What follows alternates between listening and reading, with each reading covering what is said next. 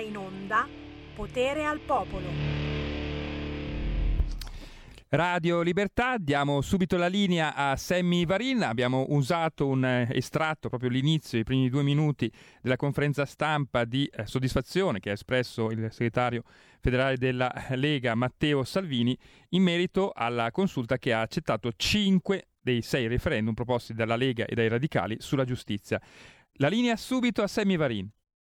Grazie, grazie alla regia di Milano. È chiaro, è chiaro che siamo tutti soddisfatti, è chiaro che qualcosa si muove e avremo modo certo di commentare, di farvi commentare tra pochi minuti in diretta nazionale allo 0266 203529 oppure tramite WhatsApp al 346 642 7756. Potere al popolo, potere ai territori, come ogni giovedì sentirà anche degli ospiti, avremo certamente l'hashtag bambini strappati insieme a noi, avremo forse il nostro Andrea De Palo, chi lo sa se non è ancora arrivata la Digos, gli sgherri di speranza a portarlo via, ma soprattutto intorno alle 14.30 dovremo avere un bel collegamento con la metropolitana di Milano, già già già, dove voi non immaginate state, ma sono sempre molto attive le zingarelle della malamovida zingaresca. Già, già, già, malamovida zingaresca. Non c'è soltanto la malamovida dei figli di Taharrush, Gamea o dei nostri figli. E eh no, continua e va sempre alla grande la malamovida delle zingarelle che vi derubano non ne parla più nessuno, è chiaro, eh, ci sono cose più importanti, l'avete già ricevuto l'emoji dell'uomo incinto? Lo so che vi piace, soprattutto a voi amici di Gayburg che mi ascoltate a quest'ora per dircene di cotte e di crude. È chiaro, è chiaro, io l'aspetto L'aspetto, l'emoji, sai, insieme ai sorrisetti, al simbolo della famiglia, quella proposta con due uomini o due donne, vi arriverà anche il simbolino dell'uomo incinto. Mica ciccione col pancione, eh? no, no, no, incinto, incinto. E io, io per questo, ragazzi, ringrazio, ringrazio il Partito Democratico ringrazio il PD. No, no, lui non c'entra niente con l'emoji dell'uomo incinto una volta tanto, però, però è grazie al PD che è ormai ufficiale, ma io ve l'avevo anticipato da settimane, vi arriverà il bonus psicologo. Ne abbiamo bisogno. Ne abbiamo bisogno, anzi, ce lo scrive il sito di Repubblica proprio in apertura. Approvato il bonus psicologo, come chiedere il rimborso fino a 600 euro perché dopo il Covid ne abbiamo bisogno.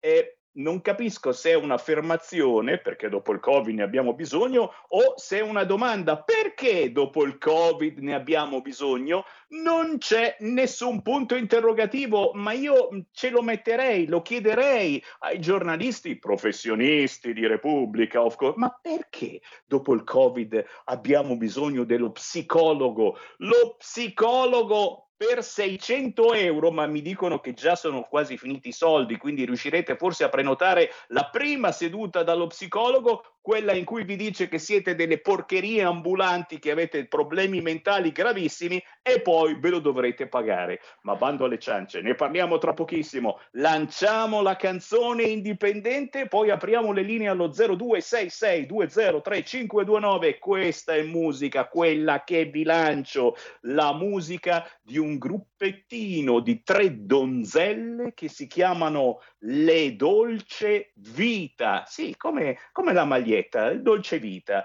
La canzone rielaborata in maniera fantastica è la storica Quando, quando, quando.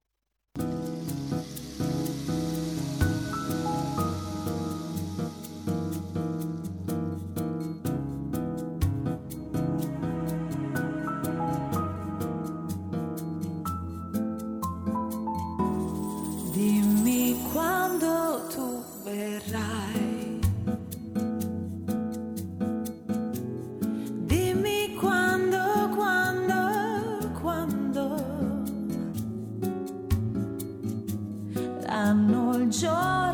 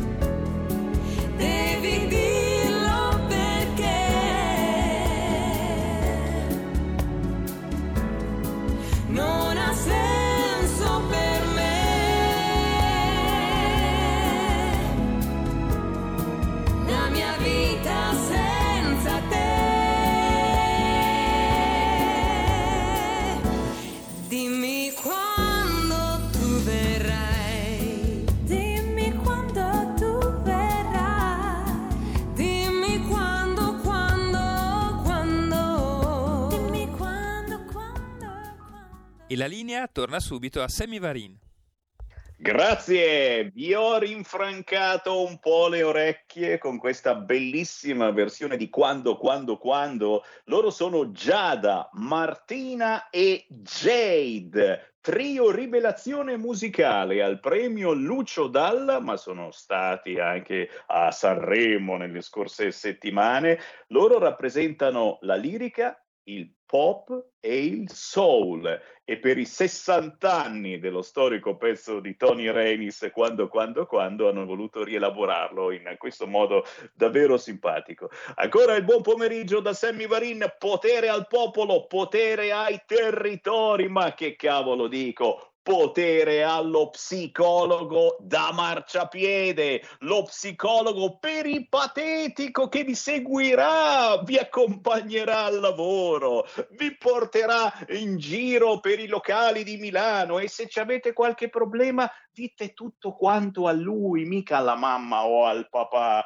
Signori, ho aperto le linee allo 0266203529, ma commentare con me le notizie come ogni giovedì non l'hanno ancora arrestato. Gli sgherri di speranza, nonostante abbia i tir e gli amici tir eh, del Canada. Guardali lì, dietro alle spalle. Andrea De Palo, ciao! Ciao Sam, io devo dire subito allo psicologo che ci ascolta che già ho trovato il primo cliente, che è quello che ha avuto l'idea di disegnare le emoji dell'uomo incinto. Devo dire, secondo me ne ha proprio bisogno. E poi, oggi, e poi oggi partiamo belli incazzati, perché sai quella storia dell'esenzione di cui ti ho parlato settimana scorsa, secondo cui mm. tutti i possessori di esenzione dalla, dall'obbligatorietà del vaccino Covid, entro il 27 devono andare al lab e farsela digitalizzare. Beh, io parlo per la Lombardia, poi se c'è qualche ascoltatore che mi vuole dare la, l'esperienza di altre regioni d'Italia, ben venga. Allora, ad oggi, giovedì 17 febbraio, quindi mancano dieci giorni, manca una settimana togliendo i sabati e le domeniche, non si sa ancora, tu vai al lab vaccinale, non hanno ancora aperte le procedure, non si sa ancora dove devi andare per farti digitalizzare questa esenzione, non si sa ancora se è una mera digitalizzazione o se in realtà è una scusa per far rivalutare da un medico diverso l'esenzione e quindi probabilmente fartela togliere, oppure se è semplicemente un iter burocratico per cui le procedure non sono ancora aperte, Regione Lombardia non è ancora pronta. Comunque da mettersi le mani nei capelli. E, e, a questo punto, visto che siamo su Radio Libertà e che ogni tanto qualche politico della Lombardia ci ascolta, cioè, mancano dieci giorni. Cercate di, di, di, di quantomeno di far capire a queste persone che fine deve fare la loro esenzione, cioè se gliela rinnovate se va rivalutata, se, se volete far passare il 27 senza che succeda niente, così scadono tutte e nessuno è più esente sono tutti felici, non lo so. Insomma, decidetevi. Ecco questo l'appello. Appello figlio d'Apollo, dove ce la mettiamo l'esenzione? E chi ci può ascoltare nell'ambito della politica ci aiuti 0266 203529 per parlare insieme a noi. Avete capito, il giovedì con Andrea De Palo si parla anche di disabilità. Chi c'è in linea? Pronto? Pronto, ciao, senti, sono Max dal Veneto. Poi. Eh, Senti, io ho appena ricevuto la bolletta del gas e eh, l'aumento rispetto al stesso periodo dell'anno scorso, adesso l'ho verificato, intorno al 90%. Penso che sia una cosa inaccettabile e che siccome i giornalisti vogliono tutti che sto, il governo Draghi, Draghi, Draghi, me lo pagano loro la bolletta, anzi non so, me la pagano loro perché è il Vaticano, perché tutti, tutti vogliono che ci sia Draghi. Se questo è il risultato di avere Draghi, è una bolletta fuori da, mai vista una bolletta del genere, quindi con 90% in più verificato. Quindi quando Salvini andrà da Draghi non bastano 5 miliardi, ce ne vogliono 30 anche se c'è scostamento di bilancio, perché altrimenti qua eh, non, non, si arriva né alla fine del mese ma neanche alla seconda settimana del mese. Eh, se, seconda cosa, stamattina finalmente il centrodestra unito ha ottenuto il risultato ed è quello che io dico da, da, da mesi, cioè Salvini e Meloni si devono parlare perché stamattina finalmente abbiamo eh, vinto una battaglia ed è quella sul contante. Il contante è passato da 1000 a 2000 e quindi i due devono smettere di litigare e devono andare d'accordo e così forse portiamo a casa qualche risultato perché Salvini se non ha un appoggio dietro ha meno forza contrattuale nel governo. Ecco, eh, mi raccomando Salvini quando va da Draghi di, di chiedere soldi per le bollette perché eh, io ho avuto questa sorpresa negativa, ma penso che arriverà a tutti gli altri, la maggior parte è gente che non ce la può fare e quindi dovete aiutarli. E per quanto riguarda il referendum della giustizia invece, anche in questo caso c'è bisogno di centrodestra unito, altrimenti al quorum non ci arriviamo, c'è bisogno di centrodestra unito, va bene? Unitevi, basta litigare Meloni e Salvini, vi prego, unitevi, finito. Bravo, bravo, direi che hai detto tutto perché hai condensato in pochi minuti eh, le notizie più importanti dai referendum che andremo a votare. E quindi questa importante maggioranza che eh, potrebbe schierarsi intorno al, ai referendum, eh, al tetto al contante. Certo, il governo è andato sotto quattro volte perché Lega e Forza Italia hanno votato con Fratelli d'Italia.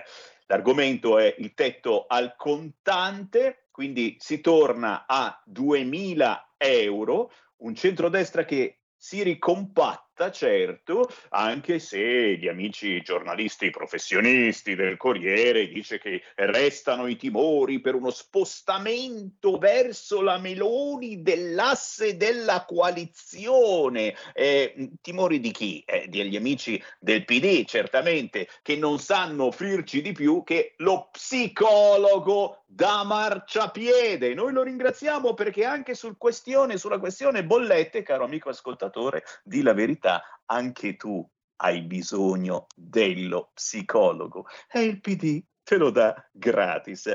Almeno la prima seduta, quella in cui piangi, ti dimeni e usi la bolletta del gas per pulirti, per pulire eh, la casa. C'è qualcuno in linea? Sì, sì, pronto, pronto. Pronto Semmi, ciao, sono Mauro da Reggio. Ciao. Vedi, il problema è solo uno, è che io sono convinto e sono sicuro che gli italiani da vent'anni a questa parte non hanno ancora capito che c'è stato una, un cambio, che dalle lire siamo passati agli euro, perché sono tutti dietro a chiedere dei richiami, no? dateci dei soldi per le bollette, per questo, per quello, i camionisti. Però c'è una cosa che non hanno capito, che questo governo, da quando non c'è più la lira, fare moneta. Per cui sono tutti soldi delle tasse degli italiani e dove diavolo li prendiamo? Comunque il problema sta in poco. Vedi, l'Italia non è che sta affondando, è già affondata e gli italiani sono nel pieno di una tempesta e in una tempesta prenderla nel culo è un lampo. Interessante questa teoria. E in una tempesta prenderla nel culo è un lampo. Chiaramente eh, chiediamo delucidazioni. Eh, no, Andrea, non certo a te, ma agli amici di Gayburg che ci stanno ascoltando, un gruppo d'ascolto molto importante, quelli di Gayburg, perennemente incazzati con me e con noi, eh, perché, eh, per, anche con te chiaramente, perché non sosteniamo l'emoji dell'uomo incinto. Ragazzi, l'appello lo faccio soprattutto a voi mamme, a voi nonne. Attenzione perché se i vostri figli o nipoti hanno un cellulare Android, in questi giorni arriva l'emoji dell'uomo incinto e soprattutto per i bambini più piccoli bisognerà pure spiegargli che cosa gli è successo a quest'uomo per essere incinto, per avere il pancione. E già che ci siete, spiegatelo anche a me, perché non riesco tuttora a capirlo, ma forse sono davvero di un'altra generazione. 0266203529, chi vuole parlare con Sammy Varini e con Andrea De Palo, ma giustamente Andrea lascio a te la linea eh, su che cosa eh, vuoi mettere il tuo ulteriore commento, eh, c'è qualche cosa anche sul fronte giustizia che ti ha colpito, eh, sei innamorato anche tu, ma dillo, ammettilo, del dottor Sottile, di Amato, certamente, lui che è stato consigliere eh, di Craxi, lui che, che, è stato eh, premier, è stato eh, ministro più volte, lui che ieri ha fatto questa conferenza stampa pazzesca dalla Corte Costituzionale, mai successo una roba del genere. Se non lo fate voi, non possiamo farlo noi. E questa frase, ragazzi, me la scrivo qui sul muro della mia camera perché eh, eh, ma era Amato che dovevamo eleggere, ragazzi. Questo è il Cossiga del nuovo millennio. Non ci siamo arrivati, non ci siamo arrivati. Sì, vabbè, magari poi durante la notte ti prendi un po' di soldi dal conto corrente, ma chi non lo fa? Se non ve lo prendono durante la notte, ve lo prendono di giorno il conto corrente con le nuove bollette. Quindi Amato for President, Amato ritorna torniamo indietro con il nastro e leggiamo Amato. A te, De Palo. Ma, guarda, Sammy, ehm, io su Amato probabilmente sta tentando di farsi perdonare il fatto che ha messo le mani nelle tasche degli italiani nottetempo. Volevo invece ricordare una cosa molto utile, anzi, se la regia riesce a recuperare dalla chat il link che ho inviato e a mandarlo in onda c'è proprio il sito dell'autorità per l'energia, l'ARERA, che ehm, riporta i bonus sociali, quindi un'informazione utile per tutti, persone con disabilità e anche persone con basso reddito senza disabilità. Ci sono dei bonus sociali per le bollette. Andate su questo sito dell'ARERA, arera.it, che è l'autorità del, dell'energia, e vi spiega come eh, avere accesso ai bonus sociali sia per il disagio economico, cioè quindi per le famiglie in difficoltà, sia per le famiglie che hanno una persona con disabilità in casa, quindi per il disagio fisico. Eh, mi raccomando, eh, Sammy, lascio a te il link così se magari ne vuoi parlare anche nelle puntate dei prossimi giorni, facciamolo sapere a più persone possibili perché visto che c'è il caro bollette, almeno sappiate che chi è veramente in difficoltà ha diritto quantomeno a un aiuto su questa cosa. Assolutamente sì e chiaramente per ogni informazione c'è sempre Radio Libertà, cercate Sammy Varin sui social, se non mi bloccano ci sono, non cercate l'Andrea De Palo perché mi, mi risulta eh, sia ancora introvabile sui social o forse su quello russo. Hai fatto pace con qualche social Andrea? Allora, ancora cinque giorni ragazzi quando il 21 febbraio partirà Truff, il social di Trump, quello che dice la verità, perché si chiama truth, come in inglese verità, eh, sarò lì, sarò sul social di Trump ad aspettarvi tutti quanti. Per il momento ho soltanto LinkedIn che uso per uh, questioni di, di, lavoro, perché ormai è tutti su LinkedIn, qualsiasi lavoro si faccia, gli altri li ho abbandonati, perché se devo essere bannato per esprimere la mia opinione, o, per, uh, o perché non sono in linea con la narrativa attuale del mondo, cioè che siamo sotto una pandemia di un virus letale, moriremo tutti e dobbiamo stare alle stringenti regole. Anzi, volevo ricordare una cosa, che in un video che ho visto sulla Movida di Milano, quella che poco prima hai descritto la mala Movida zingaresca, ho notato che però le zingare sono rispettose dell'utilizzo della mascherina. Ce l'hanno sempre. Loro.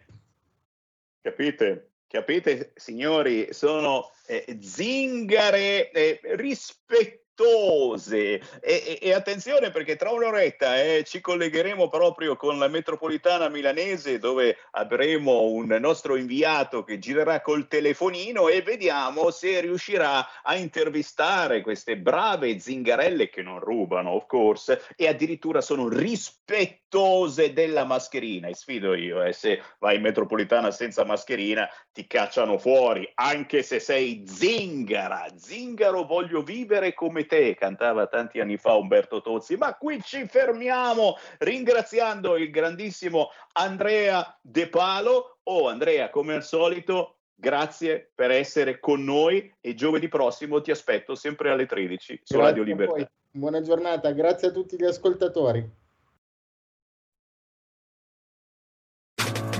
Stai ascoltando Radio Libertà. La tua voce libera, senza filtri né censura. La tua radio. Stai ascoltando Radio Libertà. La tua voce libera, senza filtri né censure. La tua radio.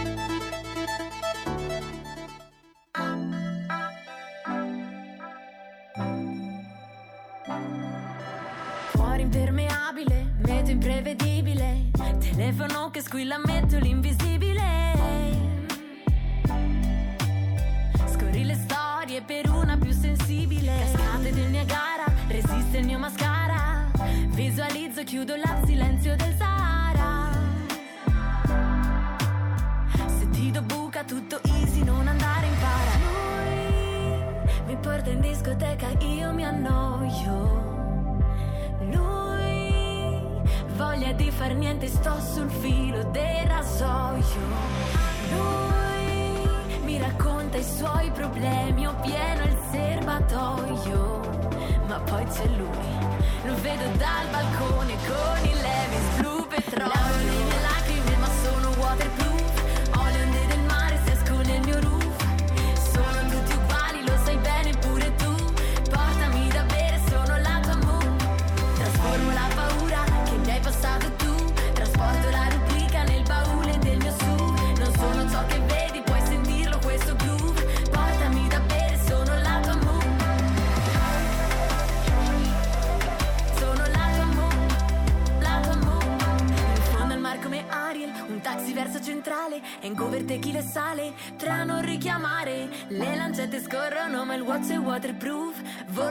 18, sono qui col trolley blu.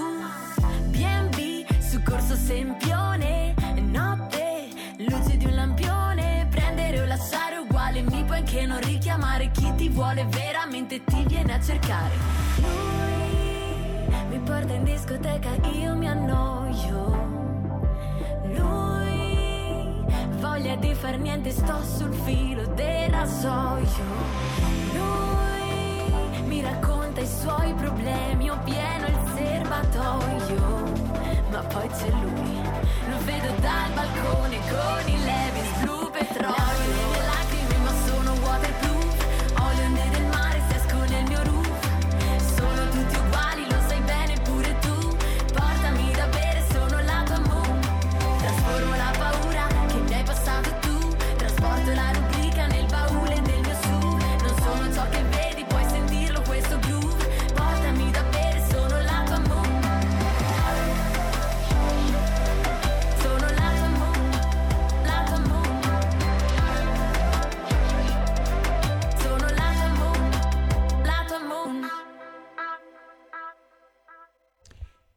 E ridiamo subito la linea a Sammy Varin. E eh, Sammy ti segnalo che abbiamo aggiunto con noi sia Sara Joy e anche Giovanni Brigante, l'avvocato Giovanni. Grazie naturalmente alla Solerte regia di Milano. Oh, ci siamo sentiti un pezzone di musica indipendente con una ragazza veramente in gamba. eh. Lei è musicista ma anche influencer con 25.000 follower. Ha un'attività al Bicocca Village di Milano si chiama Sara J. Jones, la salutiamo perché ci ascolta anche Sara J. Jones, il pezzo intitolato Waterproof e siamo tutti assolutamente impermeabili, mai come adesso, impermeabili sì, ma molto incazzati. Beh, se siete incazzati non potete non seguire l'appuntamento settimanale con hashtag bambini strappati, la vediamo già in collegamento. Grazie per essere con noi. Sara Joy, Sara De Ceglia. Ciao, grazie e benvenuti a tutti. Benvenuto anche all'avvocato Brigante, mio concittadino, che lo saluto con un cuore grande così perché eh, ovviamente eh, è a Brindisi e oggi ci porta un caso ehm, non, diciamo, non di mala giustizia, ma sempre eh, di distanza da quelle che sono le istituzioni dal- dalla gente, dal suo popolo, da quello che poi eh, nell'arco dei tempi ha messo in ginocchio. Però Sammy oggi io voglio iniziare prima di dare spazio al dottor Brigante che saluto e ringrazio di essere qui con noi. ehm, devo partire Ciao, purtroppo con, con- grazie, grazie avvocato. Uh, devo partire mh, purtroppo con un, ehm, con un rimprovero perché non è un appello. Uh, tu sai perfettamente, Sammy, quanto ci siamo battuti anche attraverso eh, gli amici della Lega che eh, ovviamente hanno, ci hanno tenuto a tutelare quelle che era eh, ovviamente la situazione, la condizione dei bambini strappati.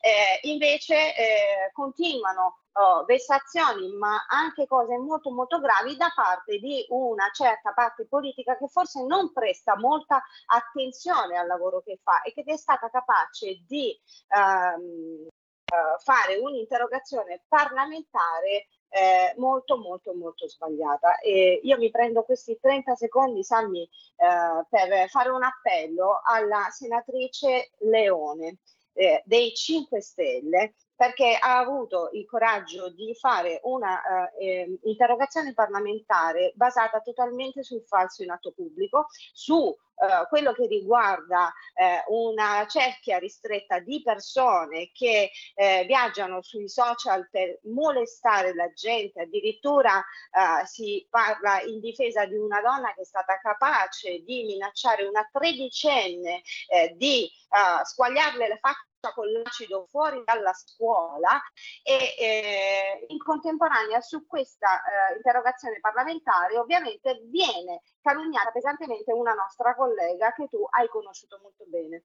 Parlo della, eh, di, della, di, un'associazione che eh, combatte a tutela delle vittime di violenza senza discriminazione, che comunque si è vista tacciare eh, di una serie di calunnie ed accuse senza un legittimo poi approfondimento. E quindi questo costituisce un grave danno. Io eh, invito la dottoressa Leone anche nella nostra trasmissione eh, l'accoglieremo volentieri qualora volesse porgere le sue scuse, però ovviamente eh, ci siamo mossi e anche una sua collega eh, ha accettato un confronto e, e, soprattutto ha accettato di fare quello che avrebbe dovuto fare questa dottoressa Leone sin dall'inizio, sincerarsi ed accertare di queste situazioni prima di metterle in una, um, in una carta da depositare nel nostro Senato, anche perché eh, di una cosa sono convinta e le do ragione. La situazione dei centri antiviolenza tante volte è opinabile,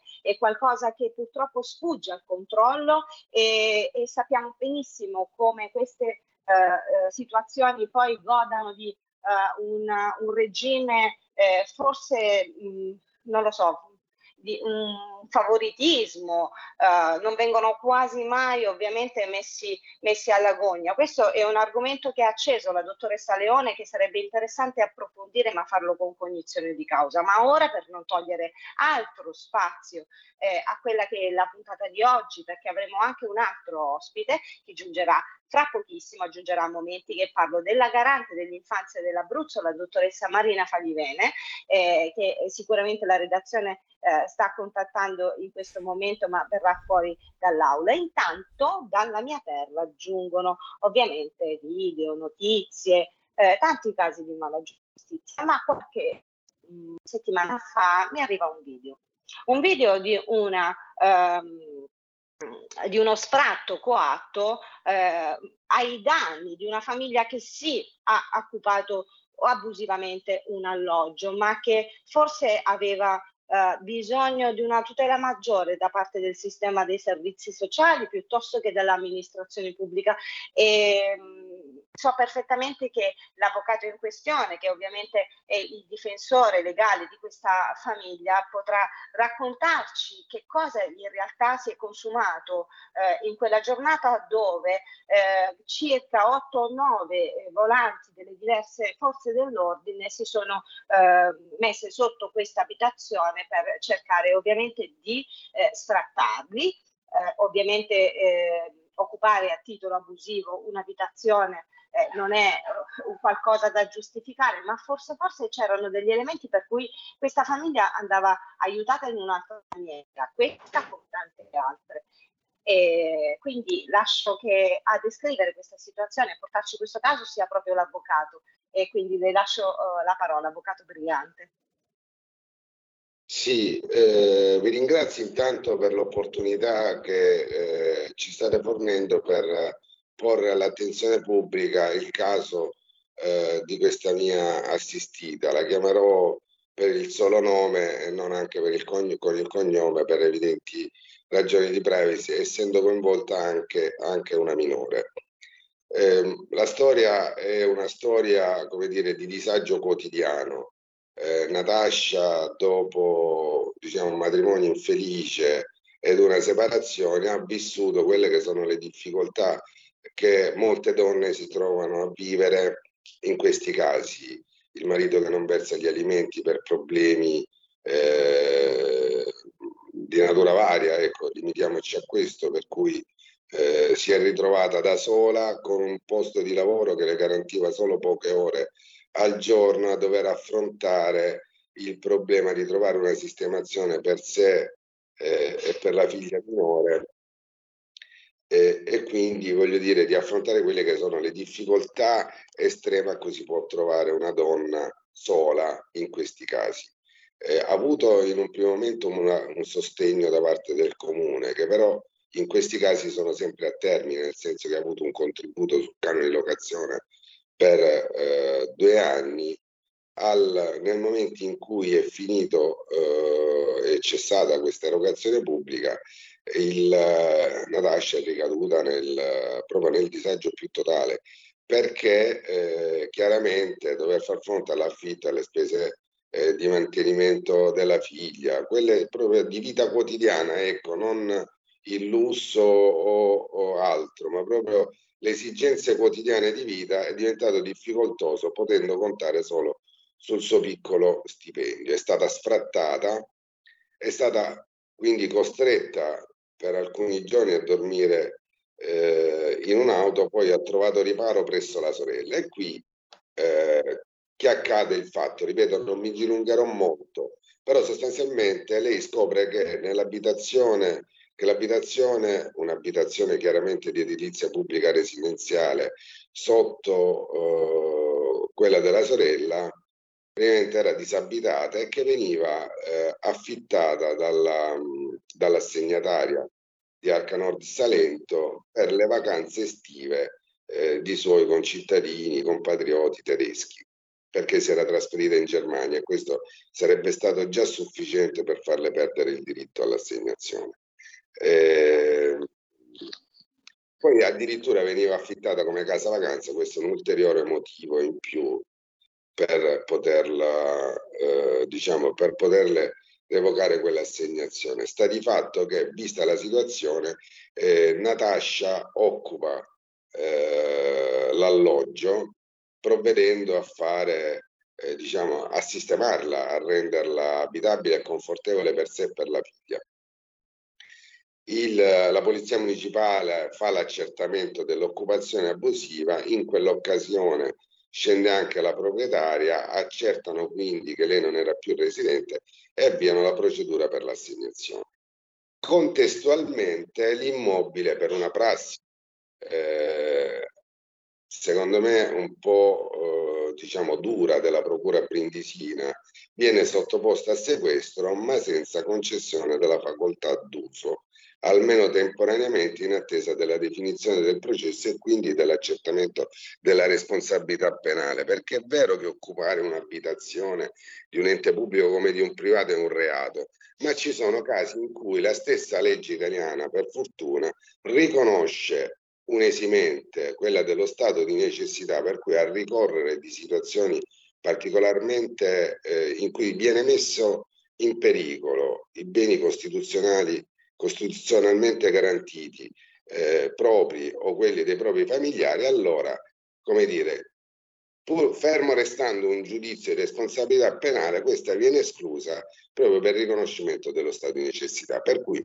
sequestrano l'immobile e inizia una lunga eh, traversia proprio relativa proprio all'esecuzione di questo sequestro. Per fortuna il Covid le ha dato l'opportunità di poter eh, rimanere nell'alloggio senza essere diciamo compulsata mensilmente dalla polizia municipale o comunque da chi voleva eseguire il sequestro. Devo dire che la polizia municipale è stata comprensiva fino alla fine eh, in relazione a questa eh, situazione, a questo stato vissuto dalla, dalla Dalò, e però accade anche altro, promesse, scambio, eh, promesse di scambio tra favori sessuali e eh, la possibilità di sanare l'alloggio eh, che trascinano diciamo nel tempo la situazione fino a quando non viene eseguito per la prima volta il sequestro per cui Natascia viene cacciata dall'abitazione e eh, eh, si ritrova di nuovo in mezzo ad una strada. Mette al riparo la figlia dalla sorella, dorme nella macchina e ad un certo punto, perché immaginate che cosa significa per una donna vivere all'interno eh, di un'autovettura, alla fine decide di rioccupare l'immobile per cui eh, viola i sigilli e rientra dentro casa. La procura brindisina e il GIP competente risottopongono a sequestro l'immobile e ricomincia la, la trafila legata proprio all'esecuzione di questo sequestro. Per fortuna, diciamo, il decreto Salvini consente eh, di eh, affrontare sotto un profilo eh, proprio di natura sociale ed emergenziale queste situazioni per cui eh, è possibile attraverso la, le cabine di regia che vengono istituite in prefettura, diciamo, sospendere per un certo periodo di tempo l'esecuzione di questi eh, non, si, non sono proprio sfratti, ma sono veri e propri sgomberi, perché proprio l'immobile è oggetto di sequestro.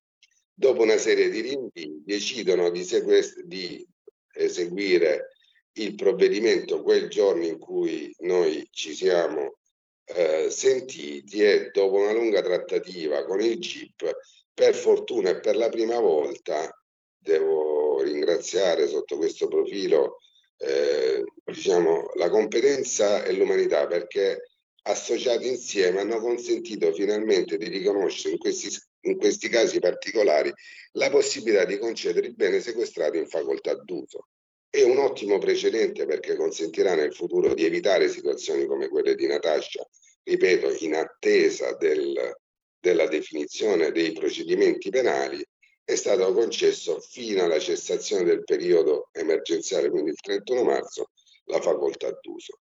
Abbiamo trovato anche il giudice che poi dovrà decidere di questa, eh, del procedimento penale che poi è sorto a carico di Natascia, una persona estremamente comprensiva che eh, dire, ha accolto la richiesta di poter de- arrivare alla definizione del procedimento penale entro il 31 di marzo, dove nel corso del quale cercheremo di provare eh, lo stato di necessità in cui versava eh, Natascia sia precedentemente, ma che si è aggravato poi successivamente in occasione della violazione dei sigilli, perché eh, non solo una figlia eh, minore, ma anche ha scoperto che eh, sua figlia purtroppo ha una malattia neurodegenerativa che sta per fortuna gestendo molto bene, ma lei stessa si è ammalata. Per cui diciamo tutti quelli che sono eh, i eh, presupposti per il riconoscimento dello stato di necessità ci sono, per cui cercheremo di farli valere in giudizio in maniera tale che possiamo avere almeno in questo caso una sentenza clemente che tenga presente e compenetri le esigenze, quelle sì, di accertamento della responsabilità penale, di punizione di reato, del reato, ma anche la tutela dei minori, della persona umana, eh, non dico del diritto alla casa, perché poi Natascia ha perso eh, la possibilità di usufruire di un alloggio pubblico proprio commettendo quel reato. Eh. Ma qualora dovessero riconoscere lo stato di necessità, a quel punto anche la perdita di quel requisito verrebbe meno e finalmente potrebbe aver assegnato un alloggio. Le procedure amministrative consentirebbero addirittura di arrivare all'assegnazione esattamente di quell'alloggio, tutto passerà proprio non solo dire, dalla capacità nostra di dimostrare la ricorrenza dei presupposti, ma anche dalla, dalla comprensione da parte dei giudici. Devo dire che a Brindisi c'è una buona giurisprudenza in questo senso, perché l'emergenza abitativa purtroppo in una città del sud povere, in cui le fasce di disagio sono sempre più vaste, è uno dei problemi principali di tutte le amministrazioni comunali, per cui da questo punto di vista diciamo, le procedure per poter arrivare poi a definire sotto il profilo amministrativo la posizione di Natascia ci saranno, se, ripeto, riusciremo ad avere una sentenza giusta. Ecco che poi quello che chiediamo alla magistratura brindisina e soprattutto mi auguro che in futuro soprattutto alla luce della possibilità di far intervenire le cabine di regia, finalmente anche in occasioni come questa, di reati di questo genere, al momento in cui si verificano determinate È caduto uh, l'avvocato, è caduto l'avvocato e credo che la regia lo stia per ripristinare. Sì, eh, Sara, intanto ti segnalo che abbiamo anche Marina in linea eh, sì. presupposti, allora a quel punto la possibilità di concedere a chi lo occupa la facoltà d'uso, come dire, sgraverebbe l'emergenza sociale perché voi capite bene, già l'emergenza abitativa è un'emergenza in questa città eh, importante, ma poi avere il, diciamo, eh, come dire, utilizzare la leva penale per affrontare certe situazioni con sequestri e altro comporta soltanto un aggravamento. Per cui dovesse Avvocato, passare... l'ultima, l'ultima domanda, mi perdoni se la interrompo, così facciamo intervenire anche la garante dell'infanzia che eh, abbiamo sentito dalla regia che è già eh, in collegamento con noi. Secondo lei l'attività del servizio sociale per quanto riguarda eh, proprio la nostra terra. Uh, ha uh, qualche pecca che dovrebbe rivedere circa questi movimenti perché eh, abbiamo contezza di eh, discorsi circa un aiuto, sostegno, supporto alle famiglie, però poi matematicamente io eh, la quinta volta che intervengo in alcuni casi avvenuti nella mia, nella mia città natale ovviamente eh, dove eh, eh osservo e noto delle grosse lacune da parte loro perché eh, anche in questo caso credo che eh, ci sia stata un po' una, una mancanza diciamo da questo, da questo servizio sociale? Guardi, io devo dire, eh, eh, posso dire sostanzialmente questo, c'è un regolamento che prevede delle erogazioni a favore di chi versa in situazioni come quelle di Natascia, c'è un problema cronico di assenza di alloggi di edilizia residenziale pubblica, eh, nonostante le, le, importanti edificazioni fatte all'inizio degli anni Ottanta. Ehm, nel caso di Natascia, già la prima esecuzione del, dello sgombero dell'immobile erano stati presi degli impegni precisi.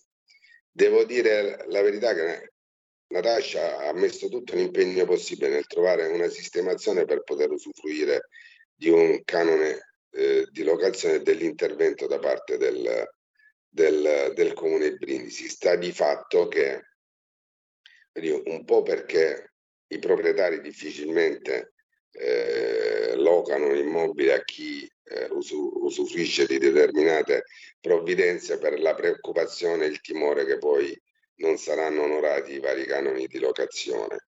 Dall'altro lato anche le stesse procedure eh, farraginose eh, di erogazione di tali contributi consentono poi eh, situazioni di questa natura era un problema che si poteva risolvere, di fatto non è stato risolto. Oggi eh, il dato di fondo è che i servizi sociali intervengono insieme alle forze dell'ordine quando bisogna sgombrare alloggio e non ce l'hai sicuro da, dalla parte del, di chi deve essere sgomberato. L'alternativa è soltanto il collocamento in comunità, ma nell'ultima occasione era veramente impensabile ipotizzare che soggetto, due soggetti malati, una minore, potesse essere in una situazione emergenziale come quella che stiamo vivendo collocati in comunità. Eh, non ha avuto grandi sponde, ma già nel momento in cui le doveva essere erogato il contributo, le procedure erano molto più farraginose di adesso perché bene o male sono regolamentate con un nuovo regolamento del comune di Brindisi. Per questo dico, eh, Immagino anche che l'emergenza sia talmente importante da non avere la capacità, l'amministrazione comunale e i servizi sociali in particolar modo, di affrontare tutto.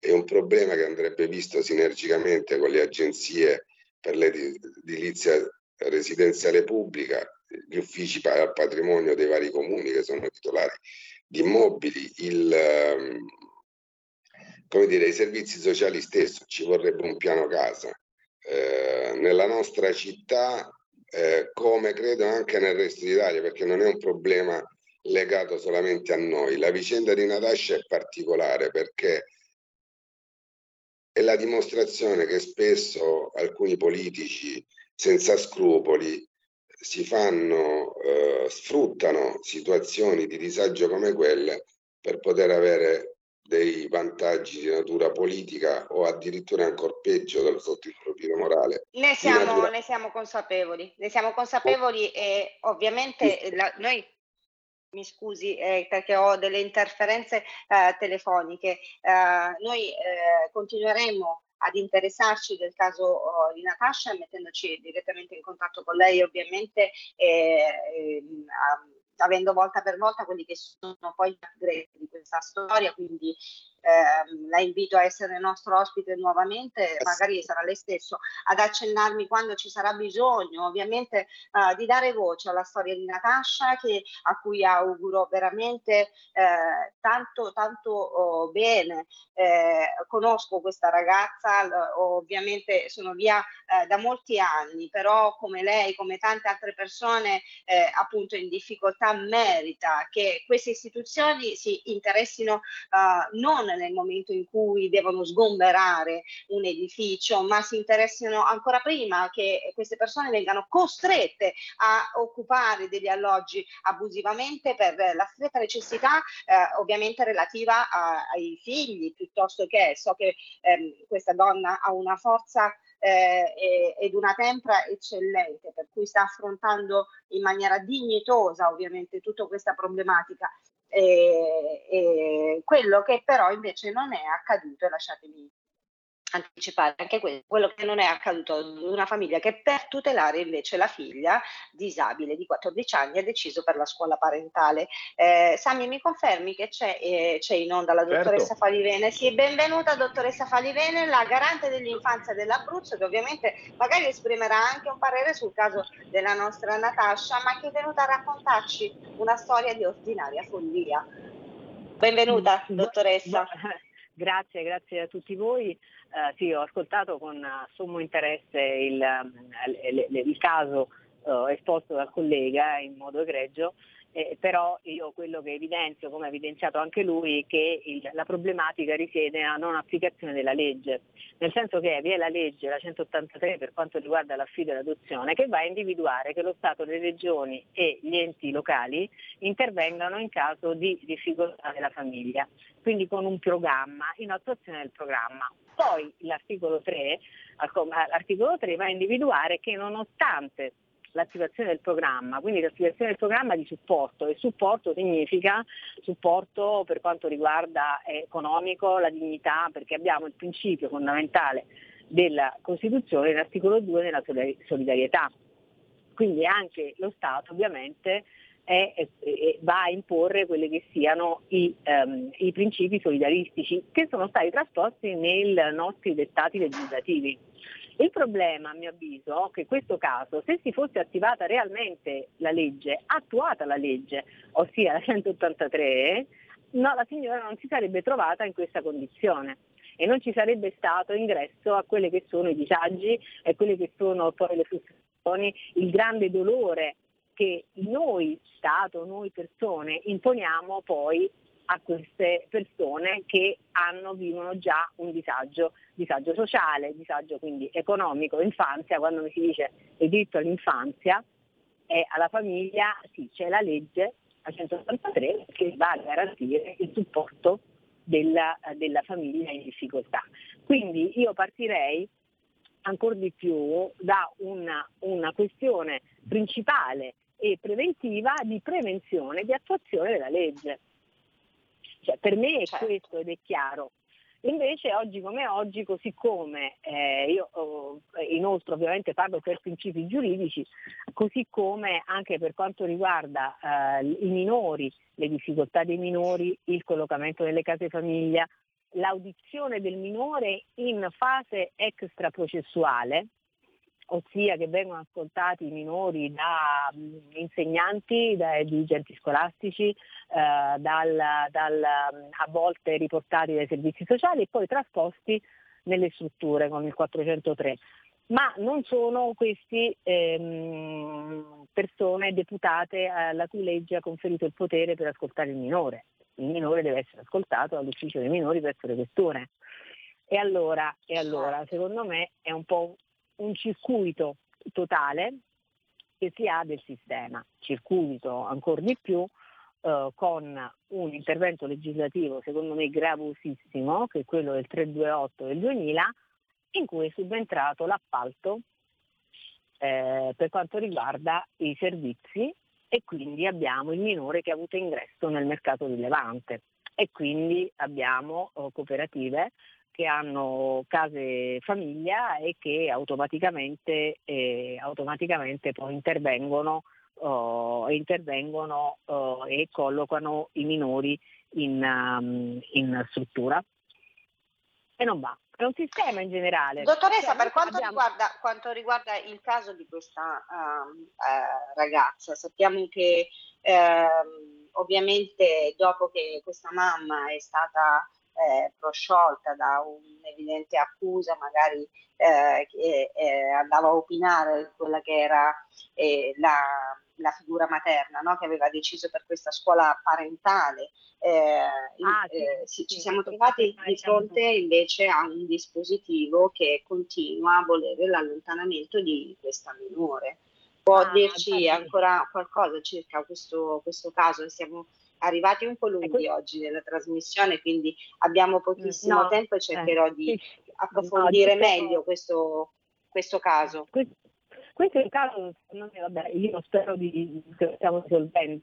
Eh, spero di risolvere, secondo me proprio questo è il caso emblematico in cui non vi è colloquio tra la pubblica amministrazione, tra le istituzioni e la famiglia in difficoltà nel senso che ci sono dei voti spesso um, e delle, ehm, di dare ascolto anche a persone che non hanno capacità eh, di eh, vagliare realmente la situazione.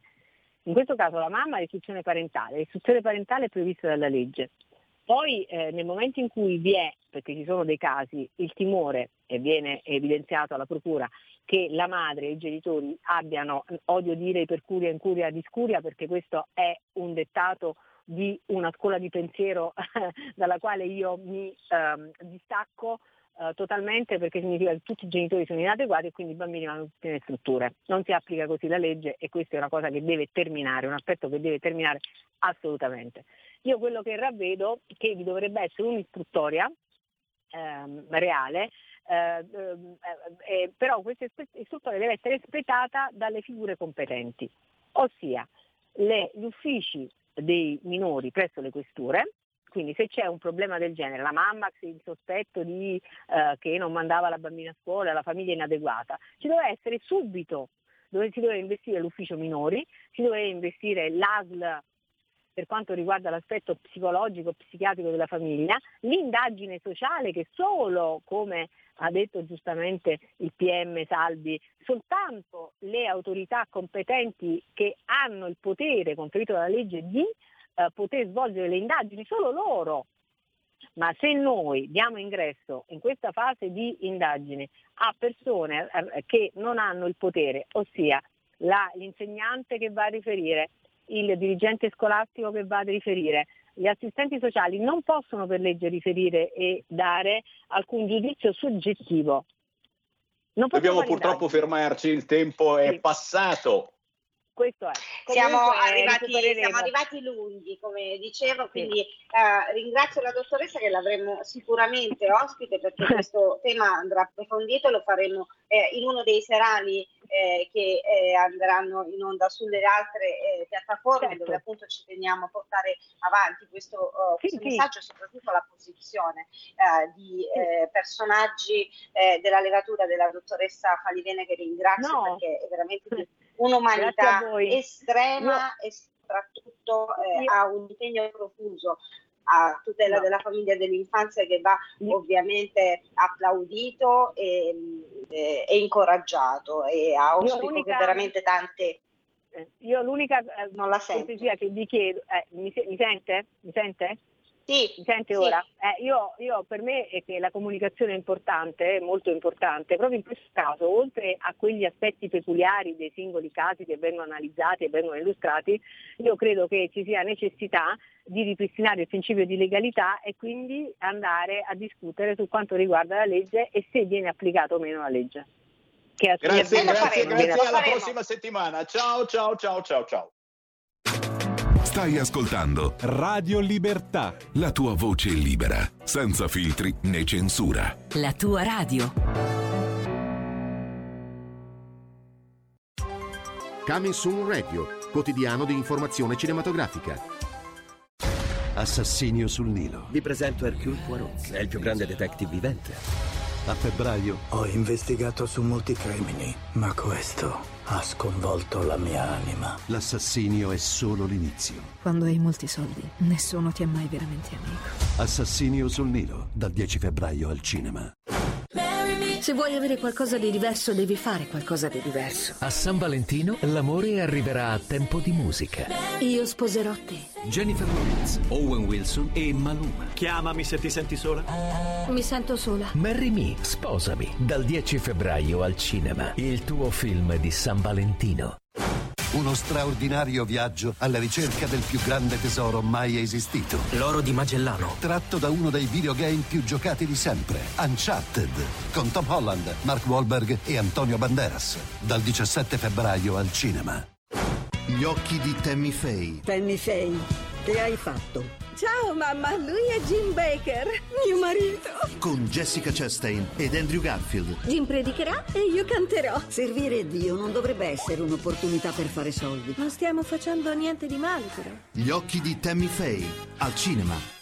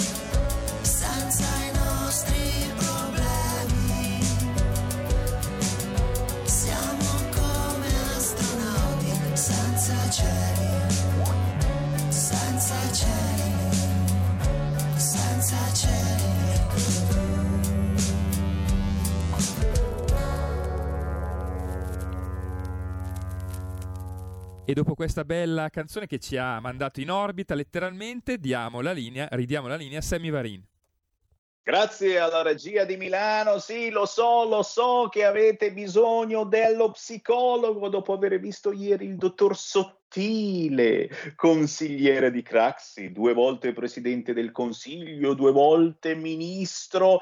Certo, lo avete visto fare questo spettacolo, questo show in conferenza stampa dalla Corte Costituzionale. Siete rimasti colpiti? Beh, il PD, il PD, lo psicologo ve lo dà gratis, state tranquilli, ma lasciatemi attirare la vostra attenzione sulla canzone appena udita, signori. Eh, questa vi è piaciuta la scorsa settimana, l'ho già mandata in onda. Si intitola Astronauti e questo è puro cantautorato elettrodomestico domestico estremo. Abbiamo in linea l'artista in questione. Lo vediamo anche in questa bella fotografia. Abbiamo Rino Ceroli o Ceroli, lo chiediamo a lui. Ciao Rino! Salve, salve. Allora, eh, Ceroli, in realtà dalle nostre, cioè dalle mie parti, che io sono in Abruzzo, eh, sì, lo pronunciamo Ceroli, però il nostro parente Ceroli, famoso scultore che vive a Roma da tanti anni, ha spostato l'accento e quindi diciamo che a livello nazionale è diventato più eh, conosciuto questo cognome come Ceroli, ma l'originale abruzzese invece è Ceroli.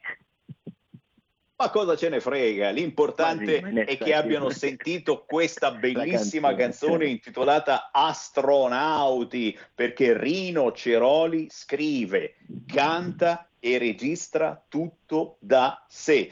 E questo pezzo non so se si è capito poco, poco, poco, forse è per questo anche che, che, vi piace tanto, cari ascoltatori. Questo pezzo intitolato Astronauti, che trovate facilmente anche su YouTube di Ceroli, è dedicato a Lucio Battisti. E qui naturalmente ti chiedo come mai, cos'è scattato dentro te, soprattutto, oh, qui gli hanno dedicato pezzi cani e porci, a volte delle porcherie in mani, e questo è un pezzo fruibilissimo che suona veramente bene per radio e se non erro l'hai anche eh, spiegato dicendo che è l'unica canzone indie italiana nel cui testo non ci sono le parole sigaretta e Milano. Ti riferivi a questo pezzo? sì, il brano è questo, ma in realtà un po' in tutti i miei brani cerco sempre di evitare questi stereotipi che ormai sono veramente ridondanti, appunto parlare sempre sai, in Italia c'è questa voglia di mettersi in mostra tutta questa eh, immagine. E quindi eh, ovviamente Milano è punto di riferimento per quanto riguarda anche la musica moderna, indie, e quindi tutti quanti questa parola Milano la ritroviamo ormai ovunque, magari anche brani scritti da persone che con Milano non c'entrano proprio niente.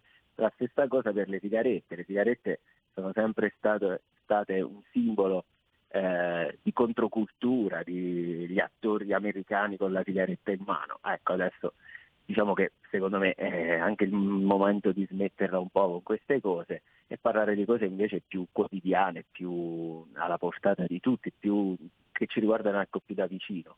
Quindi era un po' una provocazione in questo senso. Eh, per quanto riguarda Battisti, vabbè, Battisti a mio modesto parere, è il più grande compositore di musica pop, perlomeno in Italia. E, mh, da quando ero piccolo l'ascoltavo sempre in macchina con i miei genitori, come tutti noi, e, e sono rimasto sempre molto affascinato dalla, più che altro dalla sua dedizione alla, all'arte eh, come se fosse un, proprio un vero lavoro. Cioè Battisti, ho letto tante cose su di lui, tutte le mattine si alzava e alle 10 era già in studio di registrazione a lavorare e quindi poi alla fine tutto questo lavoro ha portato un'immane produzione di un livello sublime, quindi a chi eh, dedicare un brano se non a lui. C'è un piccolo frammento in cui eh, all'inizio della prima strofa dico ciao come stai? Quella domanda è proprio diciamo, cita- una citazione presa da un brano che è uno dei più belli di Battisti, anche se molto particolare, sperimentale, strano, che è ehm, eh, que- adesso mi sfugge un attimo il nome, ma ci arrivo immediatamente. Eh, oddio, eh, l'amo- vabbè, adesso ve lo dico, mi verrà subito. Comunque, eh, quindi l'ho proprio citato. Oltre a questa citazione, ovviamente anche i suoni, il mood, la, la ritmica, molte cose sono diciamo, ispirate a lui, però comunque anche la musica italiana degli anni 70.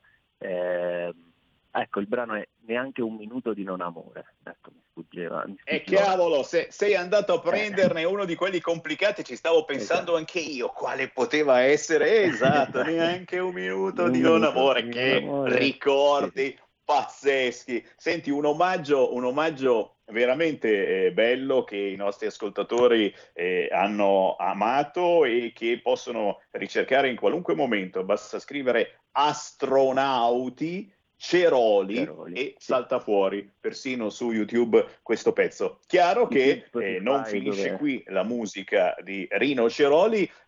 Eh, cos'altro bolle in pentola? Cos'altro hai prodotto che vorresti indicare a chi ti sta scoprendo in questo momento per la prima volta? Certo.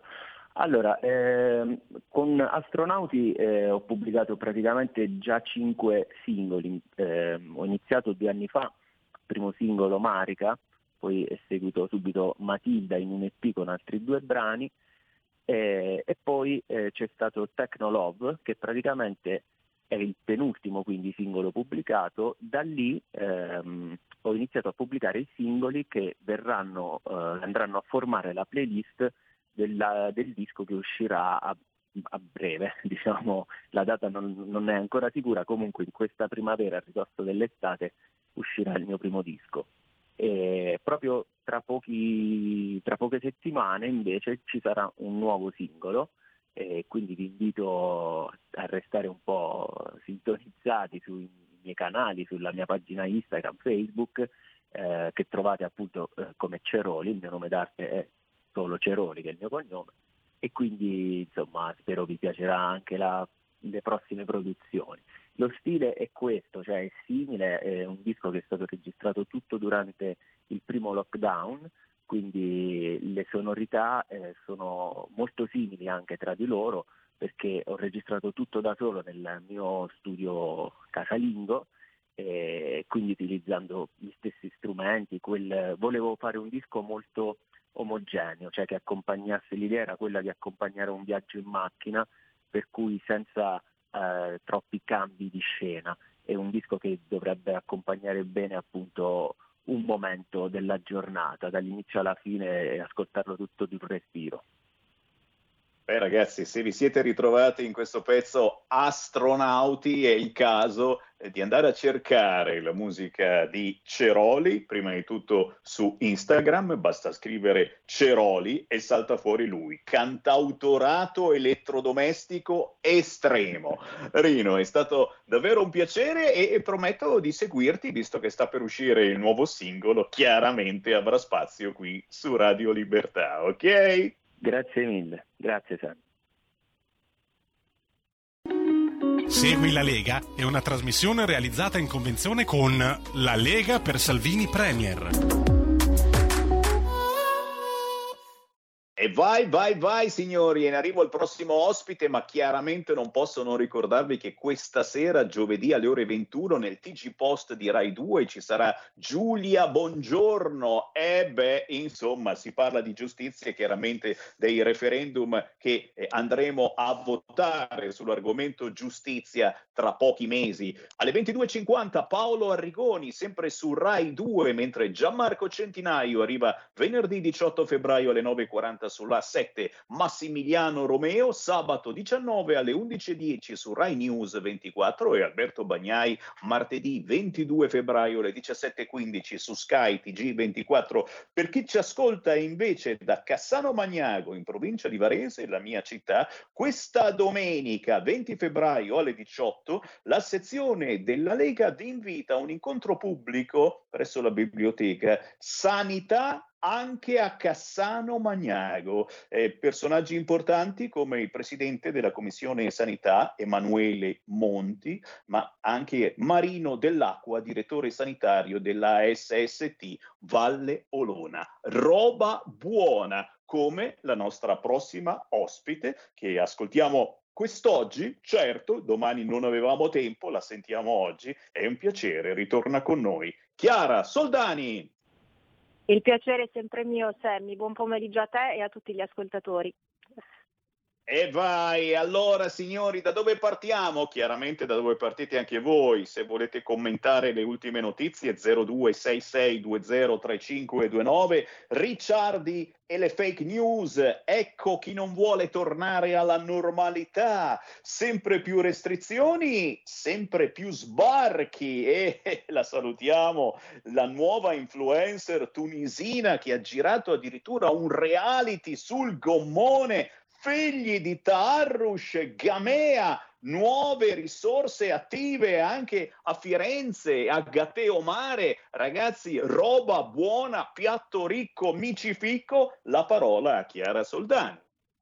Eh, ti ringrazio Sammy, sì, devo dire che anche oggi gli argomenti sono molto variegati, diciamo così, è un menù un po' per tutti i gusti e ovviamente parliamo proprio di questa fake news che continua ad essere sempre sulla ribalta, ovvero che al chiuso, grazie al Super Green Pass, non ci contagiamo e non possiamo contagiare. Stavolta non è il turno di Draghi, che già a luglio aveva diffuso questa notizia ovviamente infondata, ma il turno appunto di Walter Ricciardi. La cosa più grave ovviamente, oltre a questa bufala clamorosa è proprio quella che insomma ci sia questa volontà ferrea di non tornare alla normalità perché bisogna sempre continuare almeno per tutto il 2022 a insistere con le restrizioni, con il Super Green Pass, con le vaccinazioni e ovviamente insomma con questo non ritorno alla normalità perché Ricciardi parla di nuova normalità ma sappiamo benissimo che questa non è una normalità soprattutto per ogni settore, per il settore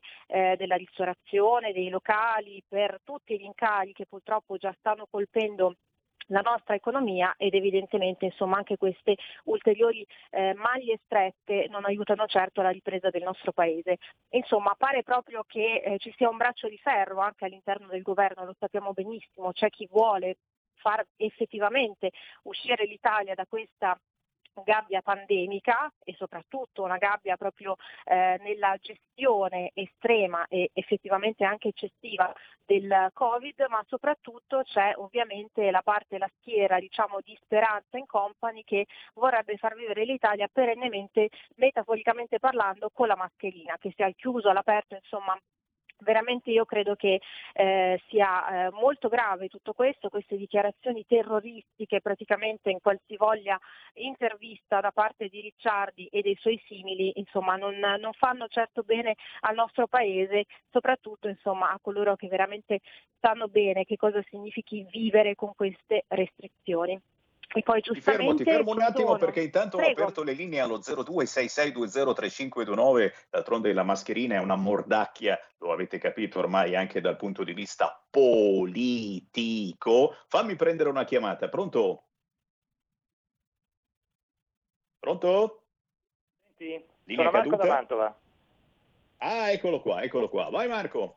Allora, non deve stupirci perché Galli qualche giorno fa ha detto che il Green Pass e non è un eh, condono, quindi deve restare una volta inserito. Ma per farti capire nella situazione folle nella quale ci troviamo, ti porto l'esempio mio personale. Ieri sono andato al centro vaccinale in quanto io a dicembre sono stato esentato per motivi sanitari, perché dal 28 di febbraio le esenzioni diventano digitalizzate, come diventano praticamente il Green Pass. E mi è stato contestato l'esenzione, perché mi hanno detto che il governo ha eh, ristretto le possibilità per, eh, le, per, le, esenzioni e quindi praticamente in pratica quella mia malattia che fino a dicembre, io ci sono stato il 15 di dicembre, mi permetteva di essere esentato dal lavoro, ora praticamente la malattia rimane, ma com- comunque il eh, governo, il Ministero della Sanità ha detto che io in virtù dei nuovi vaccini, qualcuno mi deve spiegare quali nuovi vaccini perché sono gli stessi che c'erano a dicembre, eh, io posso tranquillamente fare il vaccino senza nessun rischio, al che io adesso dovrò fare tutta l'altra fila, presentare degli altri certificati e nella speranza che loro signori mi diano, mi diano l'esenzione, ma da quello che si è capito stanno praticamente con questa scusa facendo un astrellamento, vedendo di non dare, ta- non dare molte meno esenzioni, si vede che ne avevano date troppe per, per speranza, in modo da raschiare altri che vadano a vaccinarsi, giusto o sbagliato che siano, indipendentemente dalla patologia che hai. Potresti anche morire davanti a loro che loro si mettono a ridere, perché in pratica è quello che hanno fatto a me. Mi hanno riso in faccia, ma lei la può fare benissimo il vaccino, non c'è nessun problema, indipendentemente dalla sua patologia. Questi sono dei talebani. Grazie, grazie. Torniamo alla griglia di Chiara Soldani. Vai Chiara. Sì, effettivamente fa, fa, molto riflettere anche appunto quanto ci ha raccontato eh, il nostro ascoltatore, perché davvero è una sfida, eh, si gioca con la nostra salute. Eh, tra l'altro poi le informazioni sono anche molto eh, contrastanti fra loro perché qualche giorno fa eh, su Rete 4 il professor Broccolo ha invece sostenuto una versione completamente diversa, ovvero che i booster, soprattutto i richiami e le dosi ravvicinate rispetto anche alla guarigione dal Covid siano paradossalmente un danno per il sistema immunitario, cioè quindi praticamente queste persone sempre di più purtroppo anche a seguito di tutti i casi di miocardite, soprattutto fra i più giovani, stanno davvero giocando come se noi fossimo dei topi da laboratorio. È molto grave tutto questo e ovviamente eh, insomma, eh, lo Stato, il governo fa un po' orecchie da mercante. Eh, effettivamente insomma, la situazione davvero è sempre più preoccupante e il fatto che venga data totale libertà come sempre a coloro che ci seguono di parlare, di portare la propria diretta testimonianza è davvero molto molto importante perché sai benissimo Sammy quanto si venga bannati e censurati quando si osa parlare male o comunque muovere qualche dubbio rispetto ai vaccini, rispetto insomma al sistema globale che purtroppo ci vede sostanzialmente delle vittime. Invece eh, parliamo certo delle restrizioni per noi, restrizioni che sappiamo benissimo non ci sono per tutti coloro che sbarcano, purtroppo un pressing sull'Italia perché anche nel, nell'ultimo fine settimana, nello scorso fine settimana ci sono stati sbarchi che hanno fatto approdare sulle nostre coste ben 357 immigrati. Ovviamente Roccella Ionica è diventata un po' la Lampedusa bis, ci sono stati 122 sbarchi, sempre ovviamente sbarchi fantasma per bypassare qualsivoglia controllo anche sanitario. E insomma, sostanzialmente da inizio anno numeri impressionanti, 3.155 immigrati sbarcati sulle nostre coste con un ministro che ovviamente ignora queste problematiche e fa assolutamente finta di nulla, eh, praticamente stiamo raccontando e documentando dei numeri record, ovviamente un record più che negativo per il nostro paese e anche per la sicurezza, perché giustamente parlavi di Firenze, giustamente parlavi di Gatteomare, a Firenze un 26enne tunisino sbarcato qualche mese fa casualmente a Lampedusa si è eh, così reso protagonista di ben tre aggressioni, furti, tutti a danni di donne, quindi insomma eh, si parla tanto di femminismo, di tutela delle donne e quant'altro e insomma puntualmente diciamo il più delle volte questi soggetti colpiscono proprio le donne. A Gatteomare, altro stupro, un uomo di colore, quindi insomma più o meno eh, possiamo dedurre la nazionalità di questo simpatico signore che ha violentato un'imprenditrice cinquantenne che eh, semplicemente era uscita di casa per fare una semplice passeggiata. Quindi ditemi voi se non stiamo parlando di un'emergenza immigrazione così incontrollata e ovviamente di un'integrazione assolutamente utopica. E poi c'è appunto il caso dell'influencer, già ne avevamo parlato mesi fa, ma un'altra simpatica ragazza, eh, grande eh, protagonista di TikTok con dei social particolarmente seguiti, si è imbarcata pagando 1200 euro per la traversata, quindi anche questo ci fa capire proprio del business dell'immigrazione eh, che appunto stiamo denunciando e abbiamo pensato di documentare questa traversata tra balli, eh, risate, eh, musica rap e quant'altro, lanciando un messaggio pericolosissimo ovviamente e soprattutto insomma eh, svelando un po' il vero lato, il vero volto dell'immigrazione clandestina, ragazza che poi è approdata a Parigi e si è fatta un bellissimo giro in BMW, quindi insomma diciamo che tutta questa narrazione retorica e ipocrita eh, sull'immigrazione clandestina ormai veramente non ha più scuse. Ovviamente ovviamente questa notizia la stiamo riportando noi, però anche a livello di telegiornale informazione mainstream è passata totalmente in silenzio. Cornuti e Mazziati ci pigliano anche per il culo questi figli di Taharrush Gamea. Noi ringraziamo Chiara Soldani, eh, la potete leggere, potete scoprirla sul sito www.leggifuoco.it. Grazie Chiara per questo focus. Grazie Se ti va, ci risentiamo la prossima settimana. A voi buon lavoro, grazie ancora. Segui la Lega è una trasmissione realizzata in convenzione con La Lega per Salvini Premier.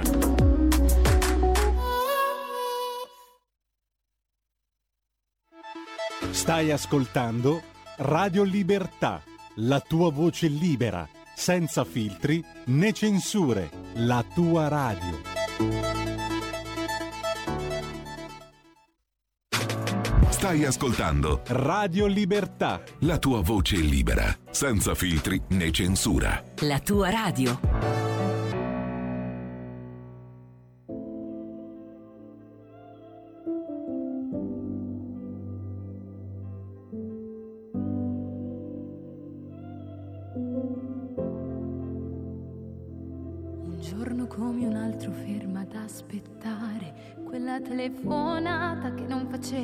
Che ritardare il tempo scorreva lento.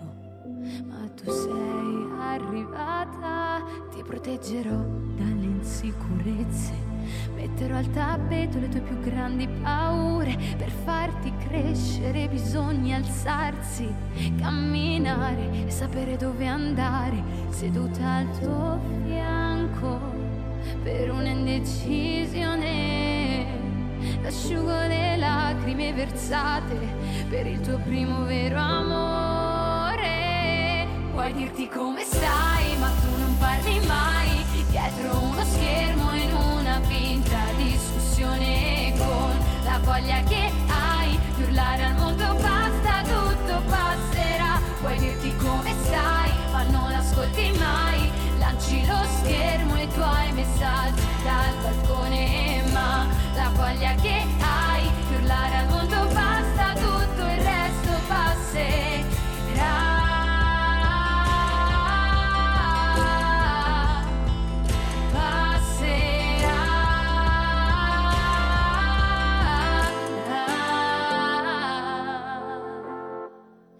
giorno come un altro ferma ad aspettarti, riflessa nello specchio stanno passando gli anni, labbra rosse così presto. Non te ne andare, urlo sottovoce, non ti dimenticare le nostre abitudini che come nei sogni tornano sempre a volare insieme, scherzare, non sapere dove andare, seduta al tuo per un'indecisione. Asciugo le lacrime versate per il tuo primo vero amore. Puoi dirti come stai, ma tu non parli mai. Dietro uno schermo in una finta discussione con la voglia che hai di urlare al mondo basta, tutto passerà. Puoi dirti come stai, ma non ascolti mai. Lanci lo schermo e messaggi dal balcone, ma la voglia che hai di urlare al mondo basta, tutto il resto passerà.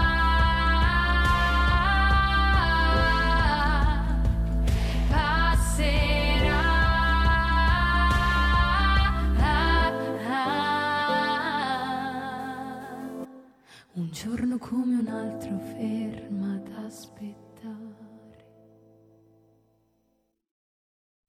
E la linea torna a Sammy Varin. Grazie, grazie alla regia di Milano. Eh sì, sì, sì, stiamo per collegarci col nostro inviato a Milano, però, però proviamo, proviamo magari tra qualche minuto perché eh, giustamente eh, sta eh, affinando la diretta video. Non posso, non posso non ricordarvi che cosa abbiamo ascoltato, ragazzi. Roba buona. Si chiama Alessia Berlingacci. Nuova entrata nella programmazione di Radio Libertà, il pezzo si intitola Come stai? Una canzone molto intima, eh, una parola, una frase che forse dovremmo ripetere più spesso, soprattutto eh, verso chi ci sta vicino, proprio come ha fatto Alessia da Piano di Coreglia in provincia di Lucca. Tanti festival di Castrocaro, area Sanremo, Sanremo Giovani, e gira la Toscana con la sua orchestra. Da seguire, ma soprattutto da sbirciare questo video semplice semplice, cercandolo su YouTube, Come stai? di Alessia Berlingacci, che prossimamente avremo modo di intervistare sulle frequenze di RL, Radio Libertà. E qui certamente approfitto per salutare tutti voi che ci seguite nelle varie parti più recondite d'Italia e nei modi più diversi, diversificati. Chi ci ascolta e ci sbircia su YouTube, su Facebook, cercando semplicemente Radio Libertà. Chi ci ha scoperto da poco sul televisore di casa. Siamo in diretta in tutta Italia sui canali 740 740, ma anche sul nuovo canale 252, 252 del televisore. E attenzione, non siamo soltanto in audio. Da qualche settimana siamo anche in video per tutti i possessori del nuovo tipo di televisore, si chiama Smart TV chi è stato obbligato a comprarsi il nuovo televisore perché se no non vedeva più Mentana o oh, come faceva mai a sopravvivere? Beh, ricordate che se il vostro televisore è collegato ad internet tramite wifi o con il cavetto Ethernet, beh, Pronto? sui canali 252 740 potete anche vedere Radio Libertà bella occasione, anche chiaramente per chi ci ascolta semplicemente dall'autoradio, con la radio DAB può ascoltare Sammy Varin vedo due volte in Italia. Ritentiamo con Mattia, vediamo, vediamo se eh, Mattia ci sente. Mattia, ci ascolti? Allora, io sento un pochino leggermente, noi ti sentiamo perfettamente, purtroppo non ti vediamo e, e bisogna no, capire io se... ti vedo due volte, ti vedo due volte. Ah, una brutta storia, vedere due volte Sammy Varin è davvero una cosa eh, imperdonabile. Beh, eh, lo ripetiamo, eh, il nostro Mattia è un cittadino di Milano attivissimo, e lo avete già ascoltato su queste frequenze, eh, sul fronte malamovida zingaresca e, e, il nostro tentativo era quello proprio di fare un collegamento da Milano, dalla metropolitana, dalla stazione centrale, dove c'è una malamovida zingaresca e non soltanto fiorente ma che va alla stragrande e che so, so, soprattutto passa sotto traccia in questi mesi perché si parla di Malamovida, di figli di Taharrush e Gamea, ma è un'ingiustizia. Non si parla più di zingarelle che non rubano. Che cosa è successo? hanno smesso di rubare? Sono tornate sulla retta via? Beh, anche se non lo vediamo, eh, lo chiediamo proprio a Mattia, visto che sei sul campo anche quest'oggi. Tecnico. Dici? Ho un problema tecnico, mi senti? Io ti sento perfettamente. Ok, anche io, niente, non potete vedermi, però comunque mi trovo in stazione centrale dove è una delle stazioni più colpite da questi gruppi di ladri e borseggiatrici. Infatti prima, qualche 20, circa 20 minuti fa, appunto qua nella stazione centrale c'erano due zingari, ragazzi, che stavano cercando di aprire lo zaino ad una signora insieme a una ragazza. Io mi sono avvicinato per sventare il borseggio, questo mi è venuto contro in maniera aggressiva. È successo pochi minuti fa, e così ho, c'è la polizia qua sopra sulla camionetto e li ho fatti scendere dove hanno controllato questi due soggetti. Purtroppo Quindi, la... Ancora una volta, ancora una volta eh, Mattia, eh, la polizia, se chiamata, interviene e questa è già una bella notizia, ma eh, il, controllo, il, controllo, mi sembra un po' mh, latitante. è di oggi la notizia che eh, eh, è, nato, è nato un nuovo tavolo tecnico coordinato dalla questura per la sicurezza in metro. È stato il Comitato per l'Ordine e la Sicurezza a far nascere questo eh, tavolo tecnico coordinato dalla Questura per la sicurezza nella metropolitana di Milano. Attenzione però, per la sicurezza del personale. ATM, cioè non, non si parla dei cittadini, non si parla di chi ci sale sulle metropolitane e viene derubato, eh, sono stati sindacati che hanno rotto le balle a più non posso perché, perché lo diciamo, e attenzione, spesso e volentieri vengono menati i controllori, chi lavora eh, su questi mezzi dell'ATM. Mi ha fatto specie appunto che eh, nel comitato, nella nascita di questo comitato per ehm, controllare maggiormente la sicurezza, non si faceva assolutamente menzione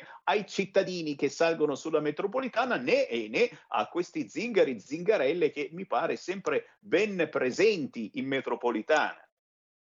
Beh, assolutamente sì, assolutamente sì. Questi girano tutti i giorni, erano qui pochi minuti fa, poi adesso si sono spostati verso i treni, magari ce ne sono altre in banchina. Ecco, adesso forse no, in banchina. Comunque sì, bisogna fare molta attenzione quando si prende i mezzi pubblici perché sono davvero tante, sono vestite bene per non dare nell'occhio, quindi bisogna fare attenzione quando si sale a non farsi circondare da questi gruppi di ragazzine e donne. E che sai, uno giustamente non ci pensa, no? Eh, eh, ma eh, con la scusa eh, di essere anche, avete sentito, anche vestite in maniera consona, cioè non sono vestiti che dice, oh mamma, sono zingari, non te ne accorgi, sembrano quasi, ho detto quasi, dei bei e delle belle ragazze. Ti fai contornare da queste persone, eh? Dico, belle ragazze, non esageriamo. Vabbè, volevo essere democristiano, ok? Diciamo che beh, qualche, qualche, fotografia però che hai pubblicato eh, sulla pagina, anzi la ricordiamo, c'è eh, una pagina eh, Facebook eh, dove è possibile eh, giustamente rimanere anche informati, si chiama Furti e Borseggi Milano, Furti e Borseggi Milano e c'è anche un sito internet eh, dove è molto seguito che si chiama Furti Borseggi, tutto attaccato, dove c'è contenuti utili, c'è gente che comunque mi scrive per le segnalazioni, mi inviano le foto e soprattutto nuova, che grazie anche a questo profilo ho anche un gruppo di persone di circa 10 e 5 attive che vengono con me in metropolitana. Quindi non sono più da solo come prima, ma ho anche un gruppo di volontari, di cittadini, ragazzi giovani che mi danno una mano in metropolitana. E questa è una cosa molto bella e, e, e soprattutto si capisce insomma, che i cittadini eh, cominciano a fare squadra eh, verso chi eh, si approfitta e, non, non, ti fa mica del male se non reagisci, semplicemente ti ruba il portafoglio e tutto quello che c'hai dentro, documenti, eccetera. Stiamo parlando di zingare e zingarelle che si assommano poi a quella mala movida di cui stiamo parlando da settimane a Milano abbiamo sentito il comitato del Lazzaretto di Milano, zona Vialecco, Porta Venezia, che non ne può più. Eh, ragazzi, il Tarrush Gamea di Capodanno, ne abbiamo parlato, ne continuiamo a parlare perché sono, eh, sono italiani di seconda generazione, dice la ministra, ma ci sono poi le varie mode. Disarmo il poliziotto, il nuovo gioco della malamovida, altro gioco, getta la mitraglietta dall'auto in corsa, è niente male, divertentissimo e particolare anche questo. Chiaro che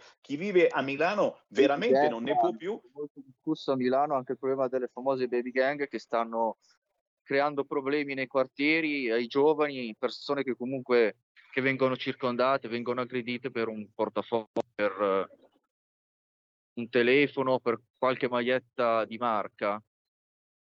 Eh sì, eh sì, e purtroppo non sono sempre figli di Tarrush e Gamea, ma queste mode vengono portate anche ai nostri figli, ai nostri ragazzi. Poi, chiaro, se vai ad ascoltare il rapper di turno che fa pure i filmati, qualcuno lo arrestano, ma poi pure lo liberano. E non soltanto a Milano, e non soltanto a Milano, purtroppo è notizia di questi giorni, anche eh, a Bergamo, in città del Veneto, dovremo, do, domani andremo, andremo, in Veneto per eh, sentire questa malamovida, eh, questi ragazzacci che anche in Veneto ne combinano di tutti i colori e noi diamo la colpa all'effetto pandemia, al fatto eh, che, che, questi siano rimasti eh, per mesi, se non per anni, chiusi in casa e, e, i ragazzi hanno bisogno di sfogarsi. E per fortuna che hanno riaperto le discoteche. Ragazzi, questa radio certamente è la cartina di tornasole della possibilità che avete chiamando in diretta allo 0266203529 o whatsappando al 346 642 7756 di segnalare cosa funziona e cosa, soprattutto, cosa non funziona dal vostro paese, dalla vostra città, nord, centro, sud che sia. E io ringrazio, lo abbiamo perso, Mattia, cittadino attivo a Milano, chiaramente come Mattia ci sono tanti altri Mattia sparsi in Italia, se avete suggerimenti o segnalazioni sulla vostra città, contattate Radio Libertà scrivendo anche una mail al sottoscritto sammi.varin chiocciola radiolibertà.net o cercandomi se non mi bloccano sui vari social e questo è importante perché abbiamo ancora questa bella opportunità eh, di essere tra la gente, di ascoltare la gente, di pensare locale cosa che purtroppo le radio importanti non riescono più a fare. Eh, Mattia, abbiamo ancora qualche minuto, cosa aggiungere certamente, oltre naturalmente al fatto di chi ci segue da Milano, seguire sui social furti e borseggi Milano anche semplicemente da internet. Assolutamente, perché c'è ogni giorno con nuovi contenuti che mi, che mi inviano i passeggeri, video sempre che mi inviano i passeggeri, in modo tale da poterli riconoscere tra la gente. E questo è importante perché ci sono anche le foto, avete pubblicato anche fotografie diffuse anche dalle forze dell'ordine e dove è possibile, dove è possibile rivedere queste persone perché poi sono sempre gli stessi che girano, gli stessi zingarelli, gli stessi zingarelle che girano ogni giorno da una metropolitana all'altra. Assolutamente sì, sono sempre le, le solite da anni. Ogni tanto capita che arriva qualcuna di nuova in- che magari da Roma viene a Milano in trasferta, ma le facce delle zingare milanesi sono sempre quelle che frequentano la metropolitana. Poi grazie comunque anche al mio profilo dove ho raggiunto anche i mille followers rispetto alla pagina Facebook che ne ha 500 co- la gente sa anche riconoscerle per il metropolitano. Infatti mi scrivono ci sono le, borse, le borseggiatrici in questa fermata, mi mandano le foto e comunque mi vienono le segnalazioni. Soprattutto ricevo segnalazioni anche al di fuori della metropolitana, ad esempio segnalazioni di sos- borseggiatrici, di quelli che ladre di appartamento piuttosto che altro. Ricevo comunque molte segnalazioni anche di vario genere, soprattutto di queste baby gang, anche mi scrivono anche di quello. È importante appunto che il cittadino eh, apra gli occhi e segnali, facciamo squadra e poi certamente eh, dovremo cominciare anche ad educare queste persone. Beh, educare no, perché purtroppo lo viven- vivono con questa mentalità di andare a rubare, quindi non è che le puoi educare più di tanto. Loro pre- rubano perché gli insegnano fin da piccoli a fare questo lavoro. Chiaro? Crescendo in certi ambienti di illegalità, non è che puoi spiegargli, come si dice, che non si fa, perché loro comunque lo sanno, però da un lato vengono obbligati e costretti a fare questa vita. Ecco, diciamolo appunto, è proprio una questione di tradizioni. uno dei casi recenti molto discussi il caso della senatrice Elena Cattaneo che è stata appunto aggredita e rapinata in metro da queste zingare. Certo, chiaramente non facciamo di tutta un'erba un fascio, Quando si tocca qualcuno di importante si mobilitano tutti, polizia, polizia locale, tutti per cercare una borseggiatrice che comunque non può neanche essere arrestata perché è in stato di gravidanza, almeno. Certo, quasi sempre, quasi sempre ogni tanto capita il caso che qualcuna finisca in eh, galera, ma eh, per poco, per eh, pochissimo. Eh, grazie, grazie davvero. Mattia, eh, ti seguiamo, ma soprattutto ci diamo appuntamento per un'altra puntata da Milano, dalla metropolitana di Milano, per sentire la mala movida zingaresca. Esatto, purtroppo per problemi tecnici non, so, non riesco neanche a farmi vedere, però vabbè. Grazie. Meglio, meglio, meglio perché eh, sono lì a guardarti anche loro, i- i- zingari, le zingarelle. Può essere perché ho fatto pubblicità anche sulla mia pagina, visto che dà fastidio che parlo di loro, allora io continuerò a parlare di loro, perché io non mi faccio intimidire e minacciare da nessuno, non mi spaventano, anzi, non mi interessa proprio niente, perché io vado avanti a denunciare quello che succede pubblicamente, senza paura, e le minacce le- mi scivolano di dosso, quindi a me non interessa niente. L'ultima volta che sono venuto da te in studio, poi mi hanno visto, hanno visto anche molto probabilmente il video della diretta che ho condiviso e mi ha dato molto fastidio che io parlo di loro e quindi a me non interessa e vado avanti. Bravo Mattia, speriamo che in tanti seguano il tuo esempio, ma mi raccomando, eh, abbi cura di te. Mattia che gestisce furti e borseggi Milano. Adesso a disturbare non sono più da solo, c'è un bel gruppettino che in base ai loro impegni vengono a dare una mano, quindi sono anche più tranquille loro, ci vedono, scappano perché sanno che le disturbiamo. A volte scappano anche proprio dalla stazione del- della metropolitana. Per Speriamo, andare- speriamo che ci sia sempre più controllo. Ringraziamo Mattia, Semi Varin vi saluta, vi ringrazia cari ascoltatori, vi lascio con il Qui Parlamento e Claudio Borghi, importante chiacchierata sulla morte di David Rossi. Torno domani, a presto. Qui Parlamento. Quindi lei mi sta delineando un, eh, uno scenario molto asettico, cioè dove eh, mh, i rapporti sono esclusivamente formali o principalmente formali, quantomeno per le decisioni, eh, per le decisioni rilevanti, eh, e, e- e quindi pur in quei giorni diciamo di, di, eh, di notevole stress o cose di questo tipo, non c'è un team interno no, che eh, eh, gestisce eh, la questione, ma due persone, lei e il direttore generale. Io e il direttore generale abbiamo gestito la fase della negoziazione sino alla stesura alla proposta del preliminare. Una volta approvato il preliminare da parte del Consiglio, ci sono creati più di un gruppo tecnico all'interno della banca che ha seguito le varie specifiche re- che si determinavano in relazione alla sottoscrizione e all'approvazione di quell'atto. Mm, mi scusi, eh, ok. Eh, tornando un attimo, un attimo indietro, eh, lei ha giustamente ricordato che nel mondo Montepaschi lei è entrato prima in fondazione, no?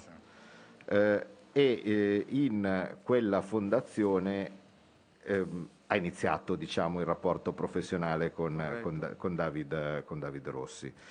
Eh, normalmente nelle nomine, per quel poco di esperienza politica che, che ho, lei eh, all'inizio ha giustamente detto chiedetelo a chi mi ha nominato, no? Cose di questo tipo, eh, senza dubbio, però di solito nelle nomine c'è una ragione, no? vale a dire, eh, e, e poi c'è qualcuno che di solito caldeggia la nomina perché sono diciamo, ruoli abbastanza ambiti. Credo che ci fosse, non so, credo mh, 56 milioni di persone, credo in Italia su, eh, all'epoca che gradirebbero- avrebbero gradito essere presidente della Fondazione Monte dei Paschi Guardi, io- o anche di una fondazione bancaria in generale. Si ricorda chi, chi fosse in particolare quello che ha caldeggiato il suo nome e perché? Non ne ho la minima idea, cioè non lo so, è passato molto tempo. Ero in Sardegna, in vacanza con la mia famiglia, quando mi chiamarono i vertici istituzionali dell'amministrazione comunale e dell'amministrazione provinciale dell'epoca per, come dire, ventilarmi questa ipotesi. Stop. Cioè, ma... Eh, Scusi, ma non- vertici non- Cecuzzi, No, Ceccherini, Cecuzzi non è mai stato, cioè, sì, è stato dopo. No, Cenni. Cenni e Ceccherini. Cenni e Ceccherini, ok. Non, non è mai stato. Mi hanno detto ci, sarebbe, se- senza che ci Ero- fosse stata ero- un'interlocuzione precedente. Ero vac- ero- allora, le dico di più. Io ero stato nominato nell'organo di indirizzo della fondazione. Ero consigliere di indirizzo. E me ne so, f- fatta questa procedura, dato che la riunione si sarebbe tenuta per le nomine del consiglio di amministrazione della fondazione nel mese successivo, credo agosto, settembre, ora no- no, onestamente non me lo ricordo, io me ne andai al mare. Eh, non ho- È così, m- guardi. Tant'è vero che ci sono le mie dimissioni dall'organo di indirizzo. Lei può scuotere le spalle, può non credermi, ma quello che le sto raccontando è quello che è successo. Peraltro tenga conto che la nomina nell'organo di indirizzo mi rendeva incompatibile con l'organo di controllo, con l'organo di gestione, ovviamente. Cosa sia successo e cosa non sia successo, le cronache dell'epoca lo raccontano, quindi può sicuramente prenderne atto da lì. Io ero al mare. Perfetto. Ehm, allora, poi mh, lascio la, la parola anche ai miei colleghi perché sono convinto che, che- che ci siano. Eh, lei il colonnello Aglieco lo conosce?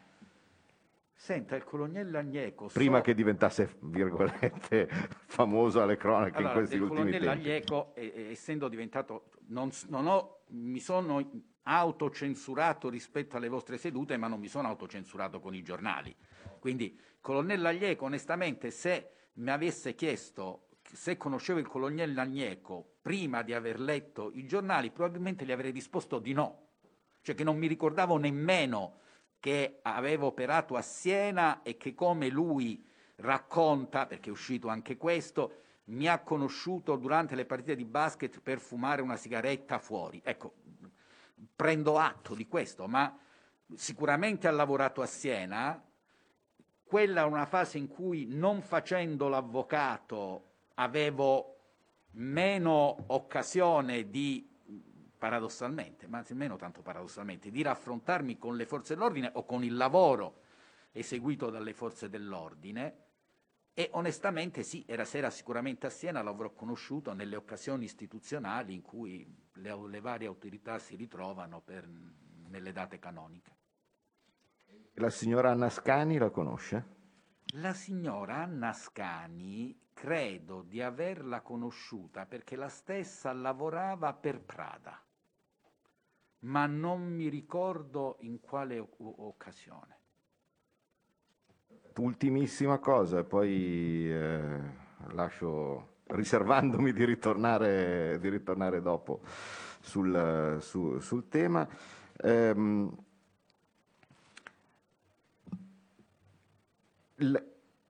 l'offerta, diciamo così, dell'Anton Veneta in sé, no? quindi questa occasione, ecco, mettiamola così, eh, all'epoca. No, ma guardi, al- sulle valutazioni, se lo fosse o meno, le le ho detto che ah, altri ben più titolati hanno, hanno approvato e mi risulta che anche il suo successore all'epoca la definì più o meno così, no? se non mi ricordo male, anche Profumo mi pare che eh, commentò in, questa- in questa- in questo modo. Poi dopo eh, ognuno farà le sue valutazioni. Ma ehm, l'offerta arrivò per tramite di chi? Rothschild, Rothschild. Quindi Rothschild nella persona del, dottor Daffina. Del Daffina eh, la, Sì, la- la chiamò per, direttamente. direttamente per E io presentare. informai immediatamente ed esclusivamente solo il dottor Vigni. Prego. Ora la parola all'onorevole Rizzetto. Sì, buongiorno dottor Mussari e grazie. Buongiorno, grazie a lei. Allora, senta, mh, io magari in alcuni, mh, in alcuni passaggi ripeterò alcune cose che forse, dico forse, sono già state dette. Questa è una vicenda che evidentemente insomma, reca in suo seno una serie di corollari molto, molto ampi e quindi ehm, immagino che per lei insomma, eh, riaprire quella che in- penso sia eh, fondamentalmente una, una ferita è invece... Qui Parlamento. Avete ascoltato Potere al Popolo.